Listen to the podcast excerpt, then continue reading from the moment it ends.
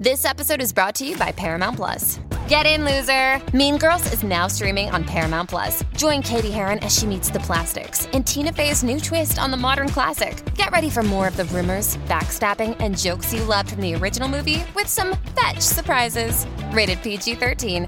Wear pink and head to ParamountPlus.com to try it free. My, my, it's wet out here. In 2016, scientists decided to study the widest part of the Atlantic Ocean between Africa and South America. It's kind of lonely there. They went days without seeing a single plane or ship. It was mostly just dolphins and whales swimming by. They were in the middle of nowhere. So why?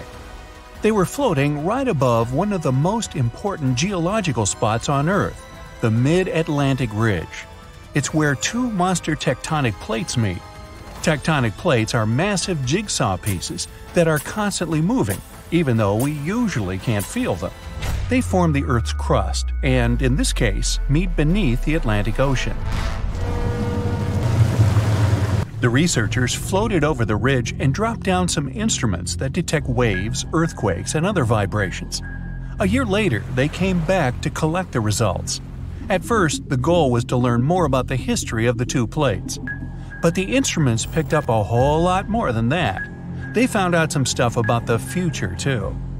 Way down at the bottom, there's a layer of extremely hot liquid rock that's constantly rising up, pushing on the tectonic plates and causing them to move apart from each other. That means that the Atlantic Ocean is expanding about 2 inches every year, pushing Europe and Africa away from the Americas. At the same time, its bigger neighbor, the Pacific Ocean, is shrinking. It's the biggest ocean, right now, with a huge area that's around 30% of the Earth's surface. Its average depth is 13,000 feet and is home to the famous Mariana Trench, the deepest spot in any ocean. And yeah, it's now shrinking by around one fifth of a square mile per year. Some scientists even believe that eventually, millions and millions of years from now, the Pacific Ocean could completely disappear. This ocean is where we think most earthquakes happen, plus, it's where a lot of the world's volcanoes are. All that causes lots of shaking. Plates move around and old parts of the Earth's crust get destroyed the ocean floor can't grow fast enough to replace it. This means some big changes are coming in the future. A couple of inches isn't exactly a big deal, but after a few hundred million years, there'll probably be a new supercontinent on Earth. Australia is slowly heading north, and it could eventually collide with Korea, Japan, and eastern China. Africa is moving too. In 50 million years, it'll be pushing right up against the southern parts of Europe. Since it's all happening so slowly, I've had a chance to think up some future scenarios. Okay, not me. A bunch of super brainy scientists with even brainier computers. The first scenario a monster landmass called Novo. The Americas would slam into Antarctica, then they'd team up and head over to Africa. Meanwhile, Africa would have already smashed into Europe and Asia. Not bad, at least you'd save some money on plane tickets but for most people, it would take an epic road trip to get to a beach somewhere. The second scenario is Ultima. I feel like these all sound like car names. Anyway, in this scenario, the Atlantic stops getting wider. Actually, it's the opposite. It starts closing in on itself. This new super cool continent would be surrounded by the Pacific Ocean. Scenario 3 Aurica. Both the Atlantic and Pacific Oceans eventually shrink down until they either disappear or end up like tiny little lakes. All the life in these two oceans is gone. Instead, some new ocean starts forming to replace them. And the new supercontinent? It has Australia in the corner, with the Americans and East Asia each on the opposite side of a small puddle that used to be the Pacific. The rest of the planet is one big unexplored super ocean inhabited by. who knows? I won't be around then. Number 4. Amasia. There's that car thing again. This one predicts Africa, Australia, and all the continents except Antarctica start moving north. Sorry, Antarctica, even planet Earth keeps forgetting about you. Better luck next time. Well, way off in the future, it might be possible to take a big old road trip across every continent or drive across the African South American border, or even get to Australia without having to take the longest flight of your life. But we've got a while to wait. Hmm, what should I do for the next 250 million years? Binge watch some Brightside? Tectonic plates move at different speeds, some slower, some slightly faster. Your hair and fingernails actually grow at roughly the same speed as these beasts move. Imagine if everyone lived on one of those supercontinents. Animals would finally be able to cross continents and meet species they've never seen before. Leopards, rhinos, lions, elephants. Imagine if they got curious enough to set out on a journey out of their habitat. A lion might meet a polar bear. Kangaroos could finally leave the land down under, and birds that migrate to warmer places would have to totally reorganize their travel schedules. Who knows what the climate would be like?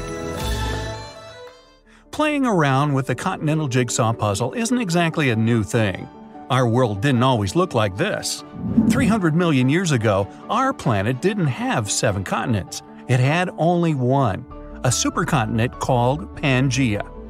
Pangaea was surrounded by only one ocean. Over time, it slowly started falling apart. At one point, South America, Antarctica, Australia, and Africa were one unit, and North America and Eurasia were another. Over time, these continents also splintered off, each heading in its own direction. Scientists have discovered many similar plants and animal fossils on continents that are separated by huge oceans. Even when you just glance at a map, you can see how Africa and South America look like two massive puzzle pieces that fit together perfectly. When you look at all the oceans and seas on a map, it may look like they just flow right into each other, like there's only one big ocean and people gave different names to different parts. You wouldn't think that if you've ever been to the place where they meet. The Atlantic and Pacific have a strict border that looks like an invisible wall separating two completely different worlds. You can clearly see different colors and waters, and they don't mix. Of course, there's no wall or any actual physical border, but not all waters the same. The Pacific and Atlantic have different densities, amounts of salt, temperatures, and a whole bunch of differences. The borders that separate two bodies of water are called ocean clines.